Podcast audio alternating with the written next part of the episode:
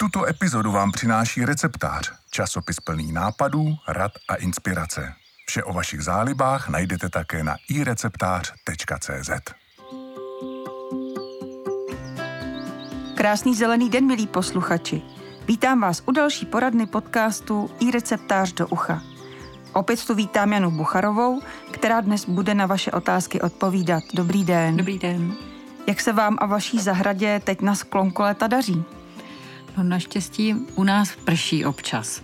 Tentokrát eh, jsme nevytáhli toho černého Petra, kde v Českém ráji docela často prší, takže eh, pak je dobré všechno, no, ale bohužel to není ve všech částech republiky, takže tam, kde je trápí sucho, tak opravdu je to, je to, je to špatné, smutné, no. A teď se dáme do otázek, které jste nám poslali na adresu poradna zavináč ireceptář.cz. Máme tady první dotaz. V srpnu se prý mají zastřihnout vrcholky rajčat. Kdy přesně se to má provádět a má to opravdu význam? Tak eh, je v tom ta logika, že vlastně ty květy, které už se nestihnou do, do zimy nebo do prvních mrazů přeměnit v plody a dozrát, tak vlastně tu rostlinu akorát zbytečně odvádějí od toho dozrávání plodů, očerpávají trochu energie, i když ne zase tak moc.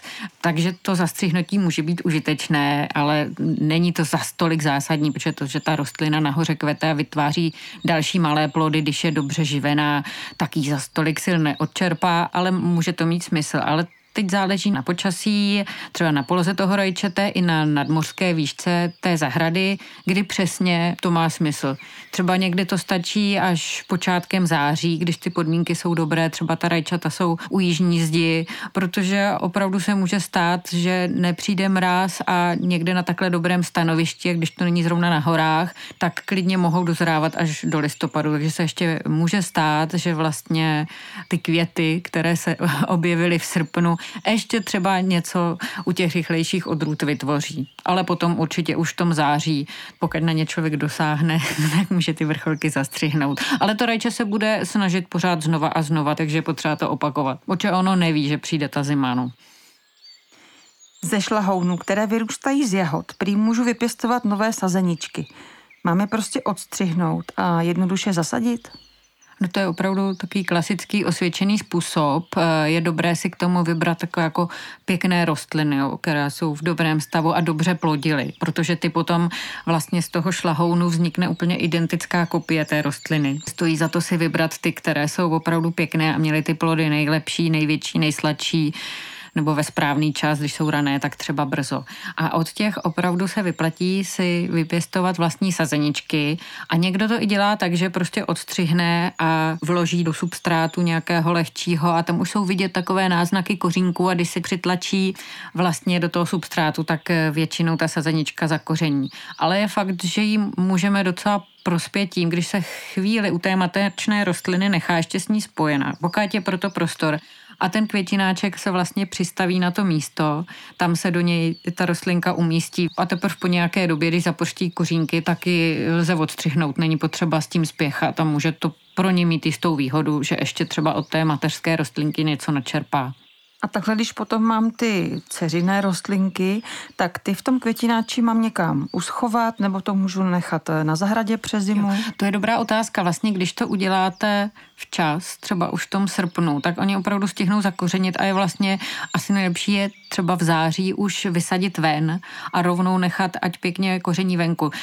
Přezimovat v těch nádobách, pokud by byly velké, tak by to taky šlo, ale v té nádobě je ohroženější, takže třeba by to šlo na nějakém bezmrazém světlém místě a na jaře je vysadit, ale moc výhod to v podstatě nemá. Lepší je vysadit je už na podzim a třeba tím, že jsou mladé, tak je trošku chránit, zamolčovat tu půdu, aby hnedka moc neprochladla a třeba je trošku i z vrchu chránit chvojím proti mrazivým větrům a potom vlastně je šance, že už příští rok budou pěkně plodit.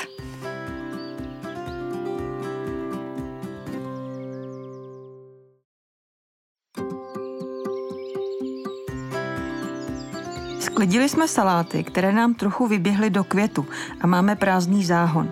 Můžeme na něj ještě v srpnu něco zasít? Určitě těch eh, plodin je celá řada, třeba právě saláty a špenáty jsou opravdu běžné, pěstují se velice snadno, rychle rostou, rychle klíčí a je na výběr spoustu odrůd.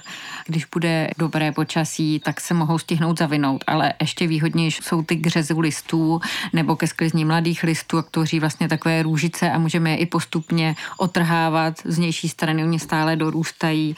Méně známý je třeba zeleninový fenikl, ale i ten lze vyzkoušet ještě právě v srpnu nebo začátkem měsíce a nebo třeba i poslední termín na červenou řepu. Těmhle rostlinám vyhovuje, že vlastně ty dny se krátí, takže potom do květu už tak snadno nevybíhají, zrovna tak saláty. A když vlastně ten čtenář píše, že mu vyběhly do květu, můžu toho nějak využít, nechat si třeba semínka? Tam je teda otázka, jestli třeba nemá hodně různých odrůd vedle sebe i když to skřížení u těch salátů tolik pravděpodobné není, ale ta semínka lze sklidit, zvlášť u salátů velice snadno a oni dozrávají e, postupně, takže to poznáme podle toho, že vlastně udělají takové chmíříčko, takové padáky podobně jako pampelišky a odletí pak po celé zahradě. Někdy se i samo vysemení, člověk potom může najít saláty v úplně jiném koutě zahrady. Takže je dobré třeba průběžně chodit e, sbírat za suchého počasí, jemně odebírat a oni v ruce zůstanou ta semena, která už uzrála, která mají padáčky. A ta semínka musíme ještě potom nějak speciálně uchovávat? Je, je potřeba, aby byla opravdu suchá, takže za suchého počasí a pro jistotu ještě nechat rozložená třeba na nějakém hustém sítu nebo aspoň papíře na vzdušném místě a potom je potřeba je uschovat tak jako všechna semena co nejvíc suchá a ideálně je chlad nebo stálá teplota, ale vlastně to sucho je důležitější ještě než ten chlad. Proto třeba, když se schovávají do ledničky, tak tam je podmínka úplná vzduchotěsnost těch balení, jinak to nemá smysl ale jsou docela zase odolná, ta semínka salátu pár let vydrží, stačí opravdu se snažit je uchovat v suchu. Tuto epizodu vám přináší časopis Receptář, nejprodávanější hobby časopis pro kutily. Ověřené rady a praktické tipy najdete také na ireceptář.cz. Zeleninu jsem hnojil, když rajčata a okurky rostly a kvetly a nasazovaly plody. Má smysl v tom pokračovat i v srpnu? A jak je to u květin? Eh, u té zeleniny má smysl vlastně dokavať ještě pořád sklízíme, dokavať další plody se nelévají a vybarvují, tak eh, to hnojení je prospěšné. Samozřejmě v téhle době ne tolik hnojivy, kde převažuje dusík, protože už nepotřebujeme podpořit jen ten růst, ale i ta, která obsahují draslík, fosfor, třeba ten oblíbený skvašený drůbeží trus nebo i hnojiva, která lze zakoupit. A u květin tam to právě záleží na tom, jestli to jsou letničky nebo trvalky. Ty letničky zrovna tak můžeme podpořit vlastně v dlouhém květění tím, že jim ještě trošku přidáme, zvlášť ty pěstované v nádobách, které to vyčerpají snadno a už nemají odkud brát ale těm trvalkám, těm už naopak by to hnojení eh, mohlo v srpnu uškodit, protože se potřebují chystat eh, na zimu a ne vlastně zbytečně, aby je to ponoukalo k růstu, ale existují hnojiva se zvýšeným obsahem hořčíku anebo i draslíku, která podporují právě to vyzrávání pletiv a tu přípravu na zimu. Takže některými hnojivy lze, ale lepší je ubrat a když vlastně v tom srpnu hnojit přestaneme, tak určitě nic neskazíme. Pokud eh, ty rostliny jsou v dobré kondici, dostali třeba kompost, ten nikdy nepůsobí tak razantně okamžitě, ten neuškodí.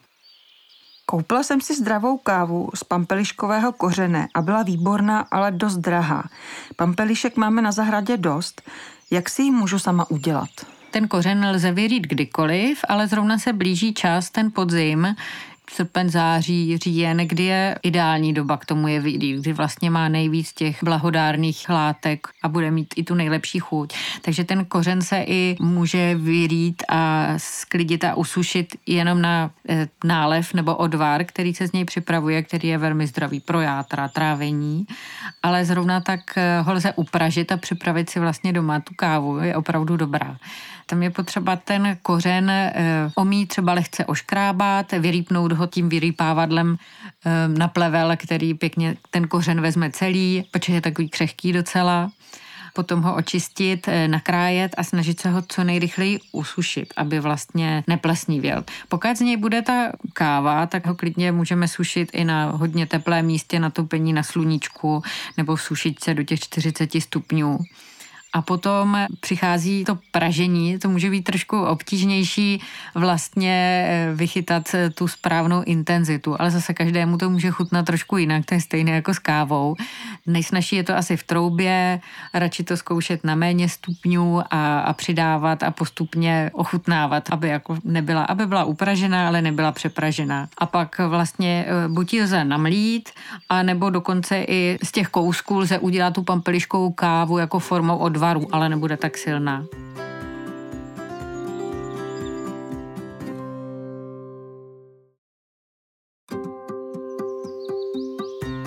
Chtěli bychom si vysadit zahradní borůvky, nemáme ovšem kyselou půdu, kterou potřebují.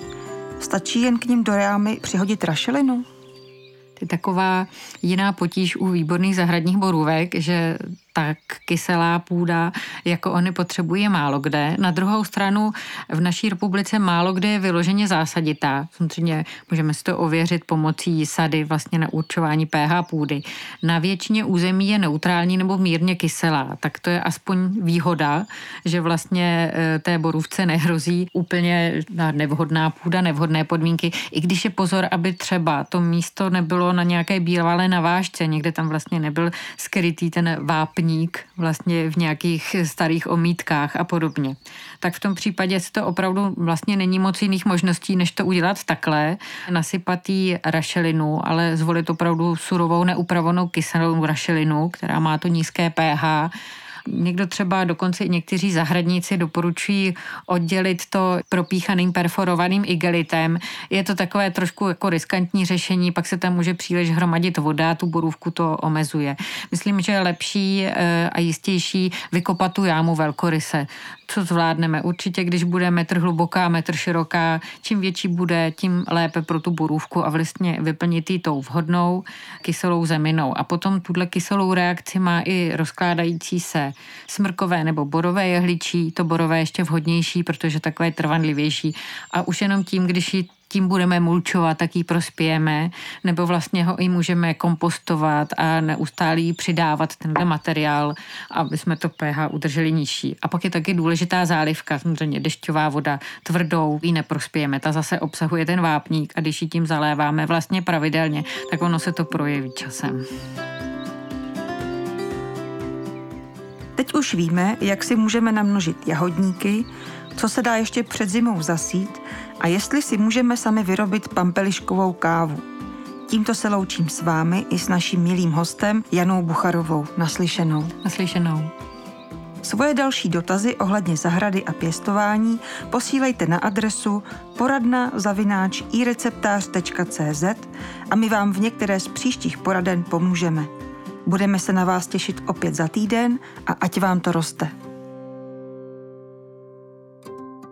Tuto epizodu vám přinesl receptář, nejprodávanější hobby magazín v Česku. Vše o vašich zálibách najdete také na ireceptář.cz.